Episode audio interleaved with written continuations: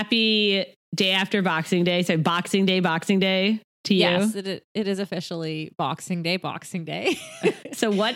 Okay, so true story. My husband made a movie in high school about Boxing Day. So I kind of know what it is. like, was it a horror film? So, but How do you make a movie about Boxing Day? Sorry, you're going to have to tell that. it was now. a documentary for film class about Boxing Day. And he's made me watch it. I've watched it like four fucking times. So I've learned about Boxing Day. but I still like we never learned what it really is. So tell us what it is, Sarah. so funny. Okay, well, in like in practical terms here, it's like the day after Christmas, there's just massive sales at the stores and everybody goes shopping. But tradition it's a British thing, right? So like a Christmas box is a word for a Christmas present in the UK. Okay. And like back in the days of like servants, the day after Christmas, you gave the servants a Christmas box and you allowed them the day off to go home to their families and give them and give their families Christmas boxes. So that is why it is called Boxing Day because Oh, of servants. It's like a UK. way faster explanation we we were like maybe it's because there's lots of like empty boxes. Yeah. Anyway. It's like it, it kind of like it does conjure up like going to big box stores and and buying electronics. So and that's literally what people do. So that's what we do to celebrate all holidays. It's fine. I know. It's a bit like Black Friday, actually. Oh, do you guys have that too? Well, now we do because of you. we never did. Now we have literally we we have Thanksgiving on a different day, like in October, a month and a half before, and then Oh, and then On the you fr- just have Black Friday without and then Thanksgiving before. literally it. like Black Friday, just in a yeah, just Fucking random day in Canadians. November. Which, Canadians are weird. All right. Capitalism, Kelly. Capitalism. Okay, coming up on the show, we're going to talk about Allison Felix's pregnancy, Missy Franklin's retirement, and of course, our favorite stuff from 2018, our predictions for 2019, and all of the fun things after this. Live Feisties If We Were Riding is brought to you by Ass Kicker Inc. Ass Kicker makes activewear for women featuring empowering phrases like work hard, play hard, kick ass, or strong women lift each other up. Ass Kicker Inc. also makes our fabulous Live Feisty tank tops, t shirts, hoodies, and leggings. So to order yours, go to livefeisty.com and just choose shop from the menu. And of course, use the code RIDING to save 20%. That's riding, as in if we were, at livefeisty.com. And remember, I before E, except if you're feisty. I'm Kelly O'Mara. And I'm Sarah Gross, and you're listening to Live Feisties If We Were Riding.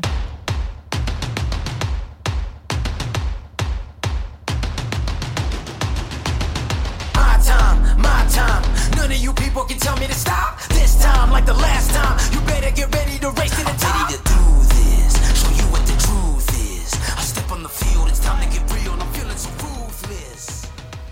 Okay, so Allison Felix, the US sprinter, like gold medalist, super good.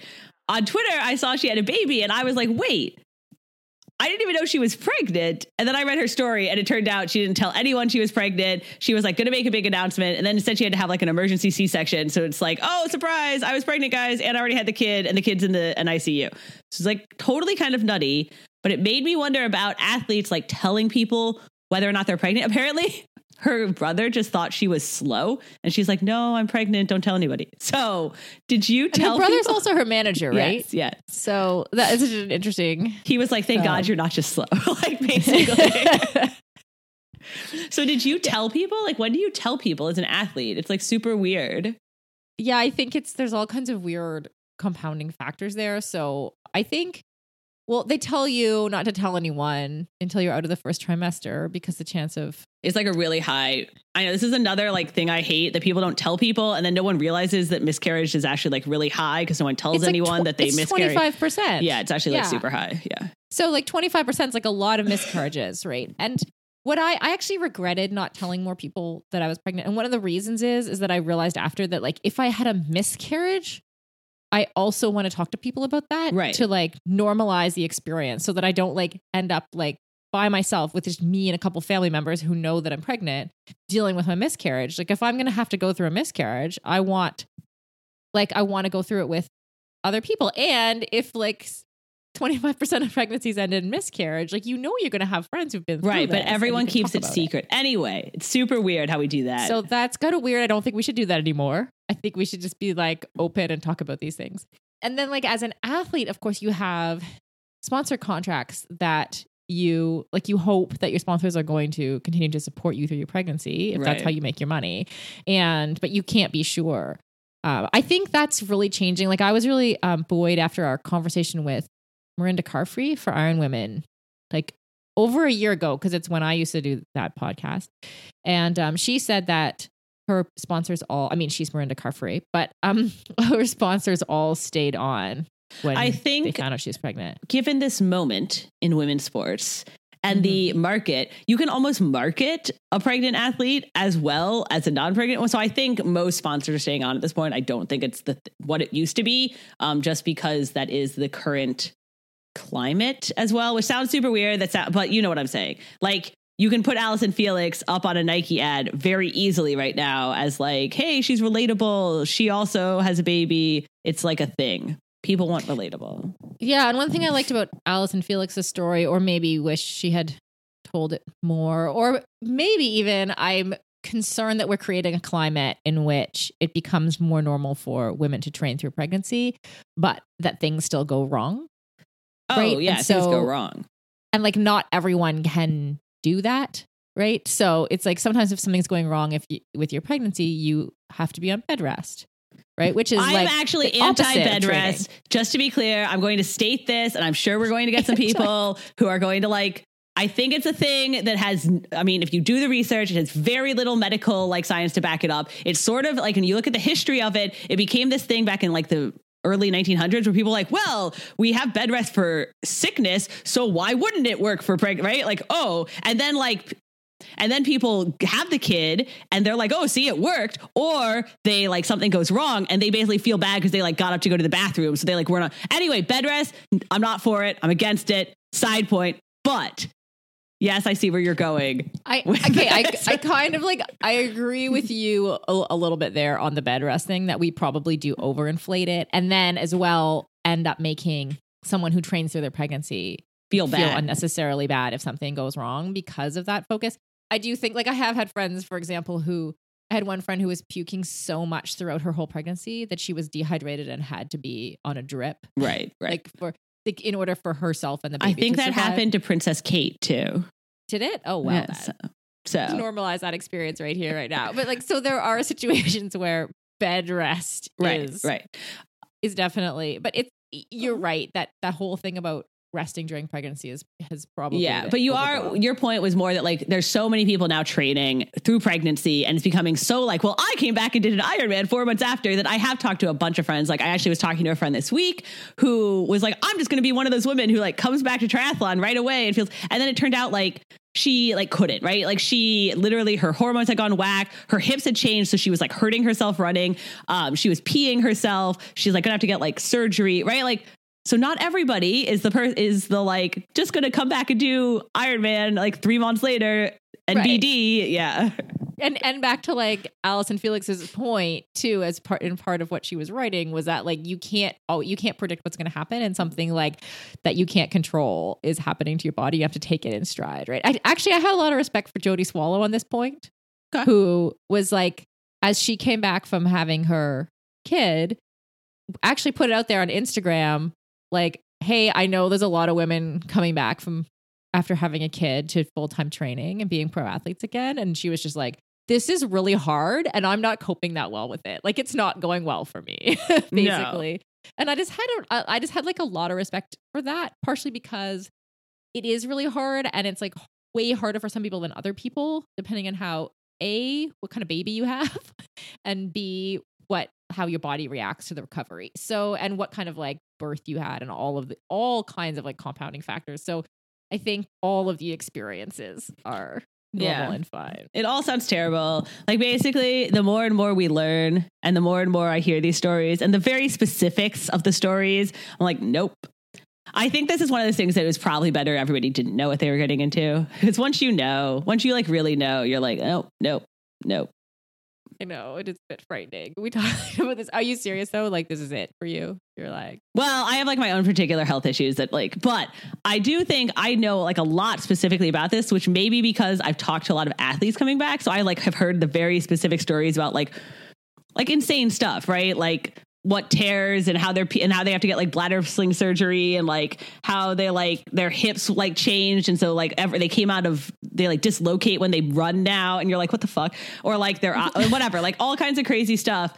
And I think most people going into it like don't hear all those specifics. So they like willful like it's one of those things where like for the betterment of the species we like don't really know what we're getting into. No, I disagree. I I think I think now like yes, there is definitely a certain silence around it that, but I think that should change. Like I think we should all go in with eyes wide open. Oh, I think the guys need to have eyes wide open. Whenever you say this to them, they're like, "What?" Like- you're like, "You got stitches where?" like, so, So definitely, we we should all have all the information. Missy Franklin on a non-triathlete athlete stories this week also made an announcement about her retirement. Missy Franklin, who's like the super big swimmer, gold medalist, was going to be like the next Michael Phelps. She also uh, had a whole like letter that she wrote to announce to announce things. Um, and she's retiring and she's only god oh god how old is she she's like younger than me she's like 28 anyway but she was supposed to be like the next Michael Phelps. I mean, in 2012, she won like a bunch of medals. And then it was like, oh, just wait till 2016. But then it turns out she's basically like her shoulder, like been in pain for like seven years, like since 2012, had like multiple surgeries. Like her shoulder, she like couldn't swim. And she's been doing mm-hmm. it anyway. And that's just like crazy, first off, that that's just what happens and people just do it but it's also like nuts to decide. It's not nuts. Obviously, I know it happens all the time. It's tough to decide, oh, this thing I is the only thing I know how to do. I'm like 27. I'm going to retire from it. It's not Yeah. a regular way that people retire.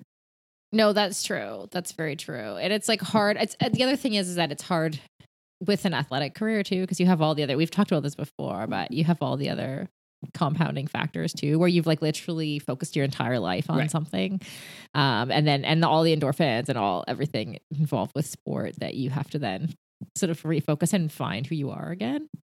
But like the the other thing that strikes me about this story is that like for every person, for every Missy Franklin who got to have the gold medals, there's probably like 10 other people who had her talent who didn't get to get there because they had the shoulder injury before the gold medal. Oh, yeah. That true. sense? True. And so like that's something in the sport that we don't often remember because we see these big like we think so because we see these the people who are successful become the most prominent, right? We don't necessarily see that there are people who went for it and for whatever reason weren't able to What is the whole there. thing about getting an Olympic medal? It's a combination of genetics, talent, like genetics, talent, hard work, luck, and timing. Like it all has to. It all stars has have to, to come align. together. Yeah. So For you sure. need the hard work and the talent, but you also need like the everything to work out for you. Yeah, and you think like the stars aligned for Missy Franklin, just not as much as they did for Michael Phelps, basically. Yeah, and you're like whatever. Anyway, I also she also uh, wants to retire so she can be a mom. So there you go. See, connecting it back Perfect. to what we're talking to- about. Yeah, I think she doesn't know what she's getting into. So there you go. but this is our last podcast of the year, Sarah. it is. It is. So I was asking you before the podcast, like, what were your favorite things for the year? Then, like, looking back, you're like, oh, what were the best things that happened this year? And you were basically like, I don't remember anything. it's funny. I don't. I just don't. I feel like I'm getting old in the sport now, so I don't like the years meld together. Where I'm like, what? What year was that? You're like, oh, Like- someone good did something good, didn't they? Yeah. Did, isn't there a new girl called Lucy? Yeah. That's how I feel about it. But the things that stand out for me are the things that I witnessed, right? What? Being So you're like, Yes. the best race was swim run in Casco Bay. That's right. My favorite race of the year. No, that like th- when we did the live coverage, you know, so we did live coverage at Ironman Texas this year.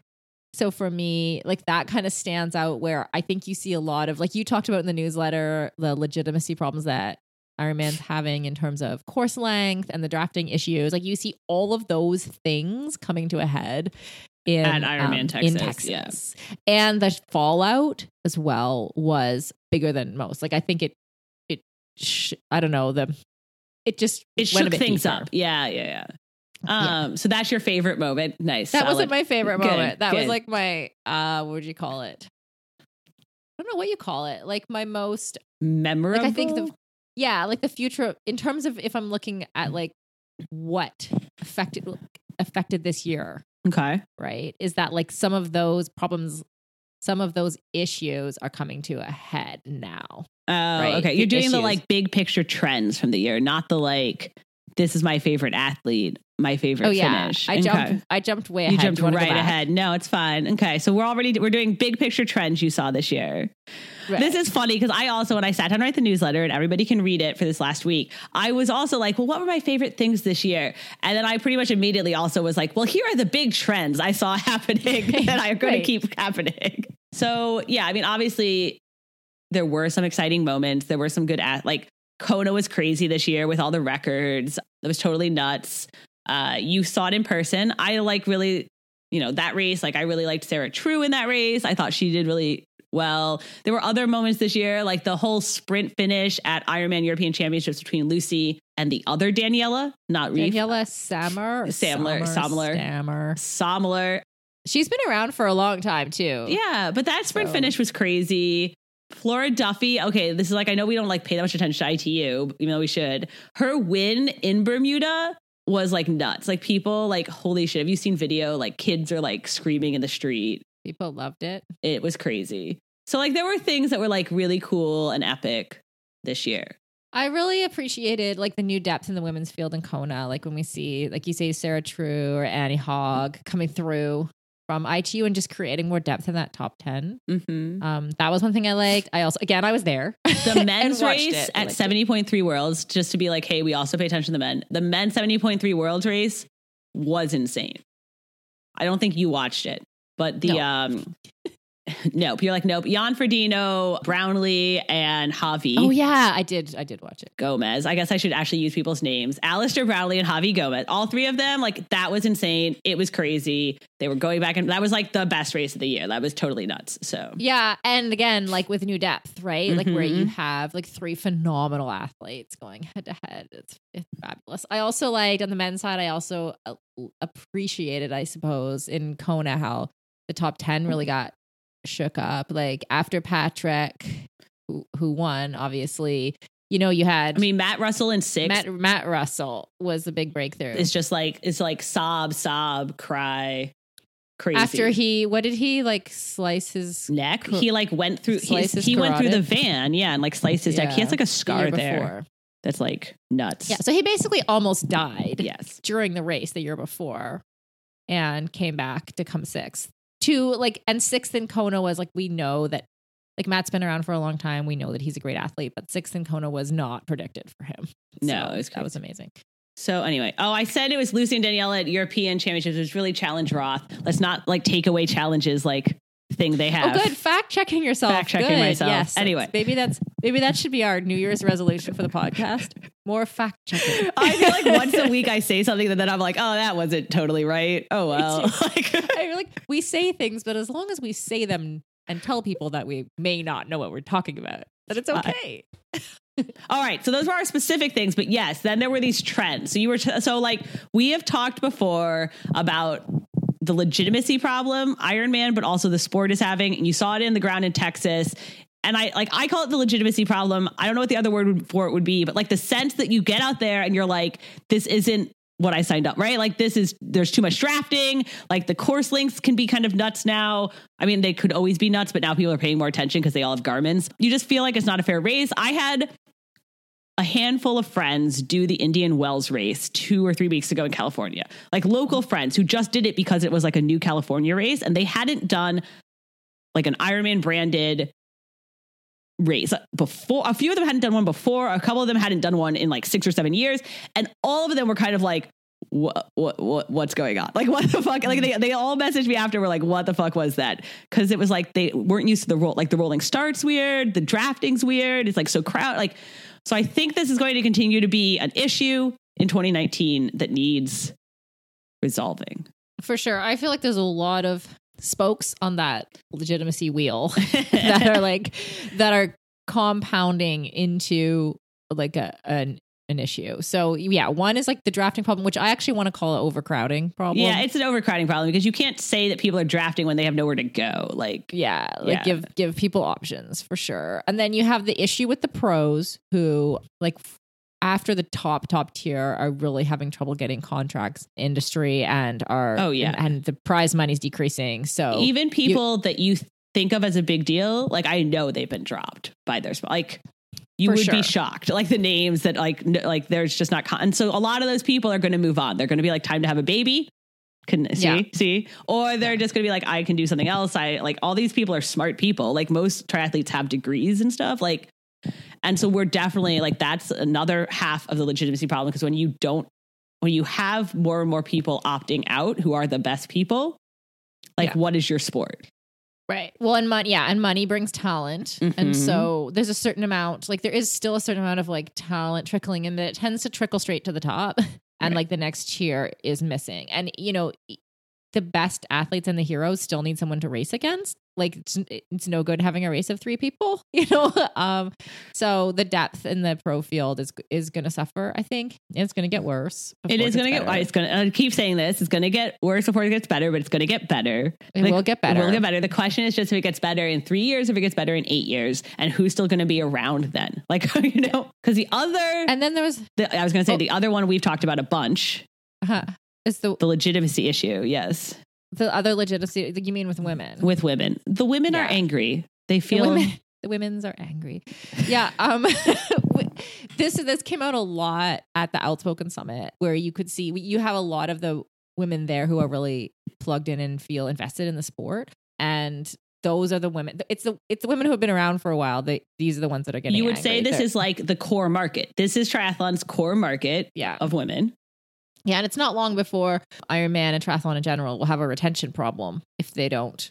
Yeah, because to, the core like, market of women feels let down. They feel they don't they don't have buy-in. When you lose legitimacy and authority and people don't feel invested, they don't have buy-in anymore, and then they don't have it like they aren't going to keep coming back to your thing. They're going to be like, fuck it, I'll go do something else. Yeah, and there's definitely there's issues with the slots and the pro- and the proportional the proportional quote unquote way that they distribute Right. the slots. Um, there's also issues with the starts and again it like feeds. It's this is like why I make it spokes on a wheel, Oh, right? Because it feeds into the to the quote unquote drafting and overcrowding issues because the women's pro race is affected more by the age group man or The, the age even- group women are more affected because the they're like age further women yeah are are totally affected even more because they're just like swarmed by Yeah, groups of of men in in packs right? And so it's like hard to make those like you don't i always used to think this when i was racing if if um big packs were coming by it was like i just don't want to have to be making freaking moral decisions right now about how much to break and sit up. Like i'm in the middle of a race that i'm trying to win Right, right? Right. and you have to break and sit up and you're just trying to break and sit up enough to be off the wheel enough so that like and then and then some other person's willing to sit closer to the wheel and you're just like oh my god i should not be having to make like ethical choices when in a time trial in a race that's supposed to be a time personal time I know. trial so. So there's a lot of there are a lot of spokes to this wheel that is kind of which I don't know. I mean, I call it legitimacy. I, I feel like it could also be called like the heart of triathlon, like whatever like the thing that is making up the core of the sport Mhm. is having some trouble right now, right? Like there's a reason people are there's a reason numbers have been down. There's a reason people are going to things that are all these like new grassrootsy, off the books, unsanctioned. Because like there's something, there's something Mhm. that is like broken on that wheel at the core of triathlon. And there are people who are definitely trying to fix it. There's definitely like some efforts being made. It's just a question of, you know, how long is it going to take? I like this pro question, right? Like last year or the past couple of years when all the money has been going to amateur teams and amateurs and everyone wanted to sponsor amateurs and have these amateur teams because it was so much easier to get amateurs to hoard themselves on Instagram for less money, right? Like it just was. Last year I was like, "Oh, that whole trend is over. It has peaked. It's done. We've passed it." And apparently, like when I feel that way, like it still needs to peak and come down. Yeah, there's gonna. Yeah. You got. I think you got another couple of years there. right. before you- So all these other things that we like, we feel like they're like they're peaking as problems. Like it probably is going to take a few more years, and then they're Yeah. gonna right. So because we're on the inside. because Right. we're way too in the weeds, which was another question I had this week. Was like, are we too in the weeds, guys? Feedback, People we welcome. know. Like- Are we too niche? Um, I, I think it's like the other question I have is like how much do we hold Iron Man accountable for some of these like some of these issues, and how much is it up to the industry and the rest of us to band together? I think like. For example, Iron Man is kind of becoming like Mick Triathlon a bit. Like you Yeah, sign yeah. up, You, you know what bike you're and run around a getting. Mm-hmm. parking lot. You know, like, do we let them go and become that? Right? Yeah, like, and if you want like where do you go for your good burgers? You go to one of the small independent places, which I have all struggled. And you're gonna have to give it three or eight or five years, we're not sure, before those places come back and fill that void. Right. So that is one direction it could go. Mm-hmm. I think is that like someone else comes back to supply the good burgers. Because the other, so the other question, and I left this in the newsletter out there, and it's the one that we've gotten a lot of feedback on. And I've been thinking about this for a while. I was talking to some people about this at the summit.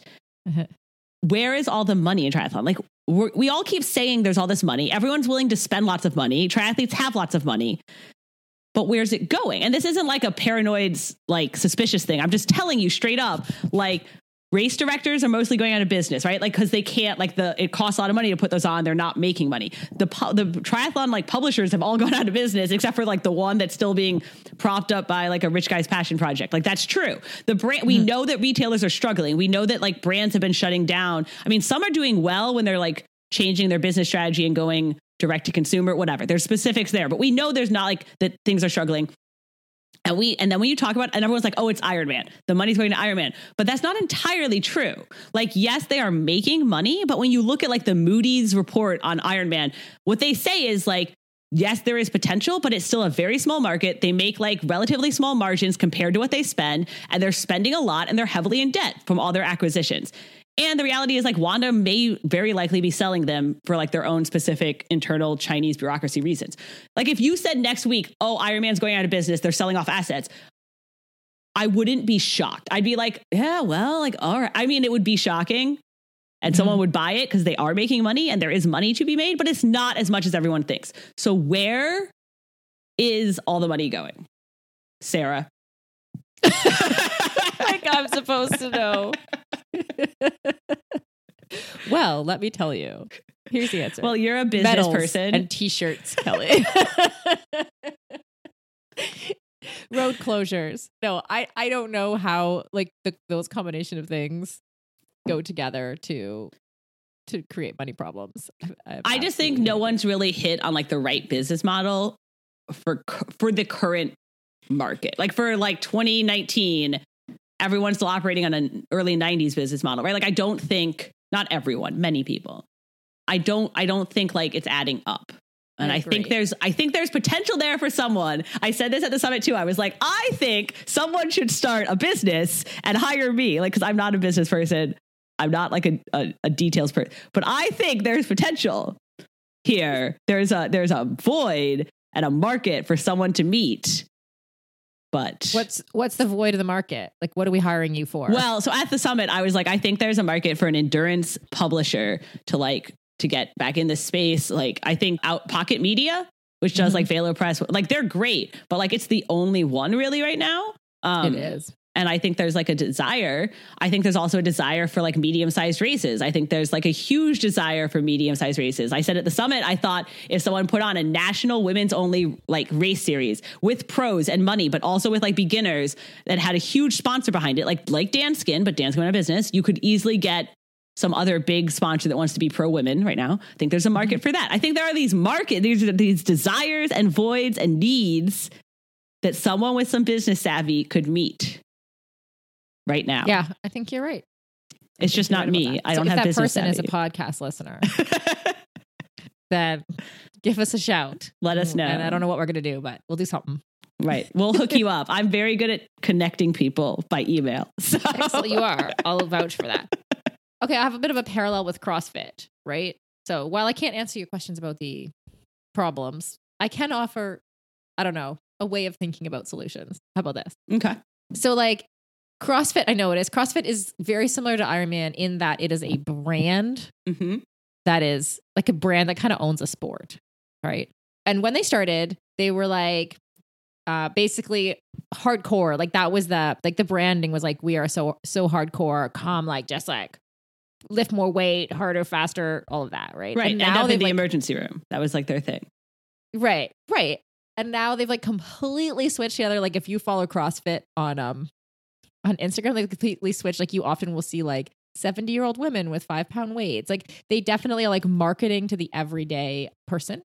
And I like noticed like that Vox article that you posted last week in the newsletter about like how Greg Glassman, like their CEO, is saying that it's basically saying CrossFit is like the answer to like the American healthcare problem. Of like, like basically like people should have to do instead of getting sick. Like a, Right, it's like right, a right. preemptive like don't get sick and old. Do CrossFit instead because we have all the things you need for fitness and health, which is like a very, very interesting move, in my opinion. And at the same time, they're like marketing to the everyday person, saying they're like the solution to like everyone's healthcare problems. They've also like cut out their like championship, like they're basically cutting down the pros in the same way that Ironman is. Like their quote unquote Yeah. pros and elite athletes have like but they put way support. more money behind them than Ironman does. They put like a lot of money behind marketing their pros and their But they their they games. cut their you know how they have like the regional yes. champion thing Yes. thing they like sli- sliced it Interesting. basically. Yeah, so they're like actually like cutting back on the money they're spending. Like they had a regional one in South America, I think in Brazil. Mm-hmm. Um, and they like had it this year. They didn't make money on it because of course they like went huge on it and went in a huge Right. I mean, they all the rest of also they and also then they cut it. Have like grow have had growing pains and like expanded too quickly and then had had to scale back and now are like kind of leveling off. So you know, Like the parallels are super interesting, right? So like I would think I would think for CrossFit's sake, if I was going to offer solutions for CrossFit and for Ironman, okay, right? That like one of the things CrossFit got right, like I think that the 70 year olds with the five pound weights on Instagram is is a good marketing move. Like I think that taking it to the everyday person, which is kind of what Ironman's trying to they're do. with, trying like, to the do. That's what stars and all everyone keeps talking about trying to do. but they're not doing a great job. Like CrossFit has done a better job with their marketing for the everyday person. But what what I think Ironman and CrossFit are both getting wrong is that like in order to keep their core community or continue to give people stepping stones and ways to get better in the sport, they need to keep their pros and like help provide those stepping stones. Yeah. So I was going to say, I Oh, actually thought, we all know I'm a huge fan of the CrossFit Games. I actually thought they did what they've gotten right is giving people something to grow into and something to be excited about. The CrossFit Games are like very well marketed and televised, way better than any triathlon. So, So apparently they're just scaling back on that now, which I found shocking and and I think it's a bad move. it's a bad move. The same for the same reason I think it's a bad move for Ironman. Okay. So, So there you go. things to look forward to in 2019 and beyond. okay, after this break, Kelly and I are going to talk about our New Year's resolutions if we have any.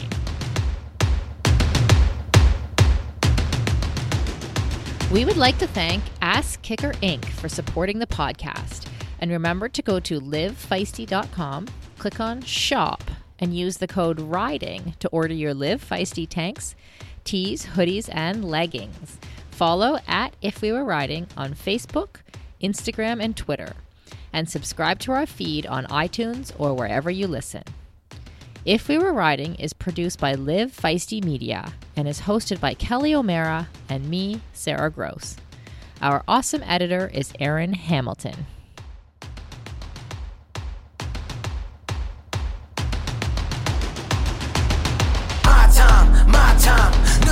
People can tell me to stop. This time, like the last time, you better get ready to race to the top. Ready to do this, show you what the truth is. I step on the field, it's time to get real. I'm feeling so ruthless. Okay. So I feel like we are not resolution people, shockingly. That's been established if you're a regular listener. But it's also true that like we know the the realities of goal setting for an athlete are very specific and like there are steps and you do that at the end of a season, beginning of a season, even if you don't do it in like a formal way because that's how sports work, right? And so off season just sort of happens to coincide with resolution time.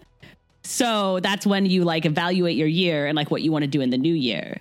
So I do make goal. You know what, what I'm saying here is that like you do end up doing like the process goal setting and like the outcome goal setting because like that's part of being an athlete. Yes. Yeah. So we're not opposed to goal setting.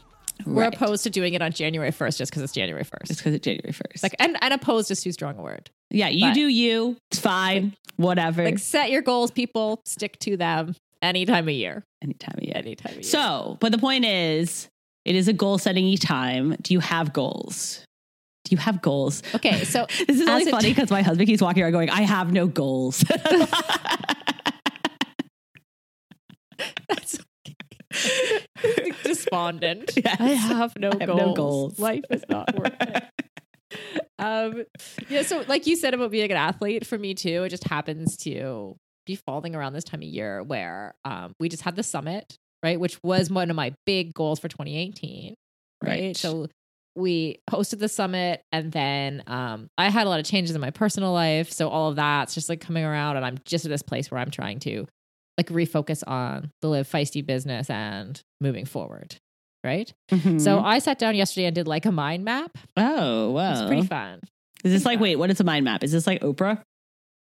I don't I don't know what Oprah does for her mind maps. I just like write things on paper wherever I want in Okay. any way it makes sense. Um and I did like a couple different categories. So I did like kind of fun. It was like in an ideal world, like in a you know, down the road, what do I want? Like what do I want my life to look like? Oh. Right? Like what are the things that I in a, if I made the perfect job for myself, what would I be doing? and Right. five, did, what is what does Sarah five years from now look like?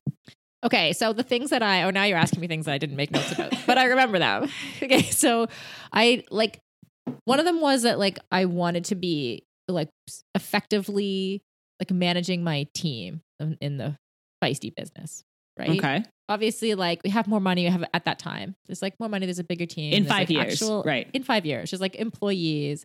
And so, like, one of the things I want to do is like be like mindful about how we're working together in a positive way and moving forward. That's like one thing. Um, and I also want to. It, actually was pretty simple when it came down to it. I actually and I want to write, which I've gotten away from the last couple of years because of building the business. And I want to like continue to edit video, which I also love doing. Like have a couple little like passion editing like video projects that I'm doing. Okay. Um, so that was like my kind of like perfect Okay. scenario. Right. Okay. So then I went to like where I want like the Live Feisty like brand and project to go five years. And then you like once you do five years, you can like a three to five year thing, you can like bring it back to like, okay, then what have, has to happen next year to get Mm-hmm. to that place in three to And five so years. that what's happening easy. next year, Sarah? Tell us. Oh, well, I can't tell you all Oh, right. Oh, man. Okay. but we do have to like there has to be some kind of expansion and there has to be like we definitely have a little more income going into next year so we'll be able to um expand a little bit right? So that's definitely people can expect some expansion. And then lisa and i had already done our own brainstorming session about outspoken and where we see next year's summit going and and what we're gonna roll out in the bigger picture and in 2019 so and then i like take all those things and like overlay it with like my perfect life scenario and then it becomes like pretty easy to see not easy like there's a lot of hard work between there but you can see like then you can start to connect the dots right it's like oh this and this and this and this yeah so i'm not done I feel like we need specifics here, Sarah. I feel like like I am going to swim six to seven times a week. What are you going to oh, do? oh man it's too easy with sport it's too easy okay i haven't i haven't got to that yet here's what i'm going to tell you Can we do Okay. this next week Okay. So like then I like had a cutoff time because that was like a couple hours of like mind mapping, right? But then like I recognize like my own next step is to go, how are these things like how am I gonna make these things happen? And what are the specific tasks? Yes. how do I lay out the specific tasks into like a weekly schedule of how they get done over time? So like that's like actually like now that you mention it, is my next step. yeah, you need to have when you set goals. I actually know a lot about goal setting, guys, but but when you set, you have to like have then process step goals for how you're going to get to your like medium sized, larger process outcome goals, right? Like mm-hmm. I want to make a front swim pack, so I need to swim seven days a week because it's not translating. And when I make a front swim pack, it's going to change my race, and then I will get on the podium. Like that is Right. my fucking plan. FYI, it's just I mean, and I love those goals. Is great. but. It's not big It's picture wonderful. enough for Sarah. but and then it's by doing that, I will change women's triathlon. now you're talking. Now you're talking. No, it's like it's um it's just like a different like I, I actually think I don't know, it's it's for me anyway, it's a lot harder to sit down and not talk about specifics. Like it's really easy for me to go, oh, I'm gonna make a schedule and here's what I'm gonna do. And then I'm gonna do like accounting on Monday Right. and, and sponsor emails on Tuesday, right? Like that part of it is is easy versus like actually allowing myself the time to to think big like that is is actually a little bit harder for me. I, I find Interesting. it like Okay. not very practical. Like, but what am I actually doing? Um, okay. Okay. So, as everyone sets their New Year's goals, resolutions, whatever we're calling them, Mhm. take the time to think big. Yeah, New Year's mind mapping. That's what I'm going for this year. Everybody. None of you New Year's can mind tell me to stop. My town, my crown. We know what it takes to be reaching the top. We reaching the top. We reaching the top. We know what it takes to be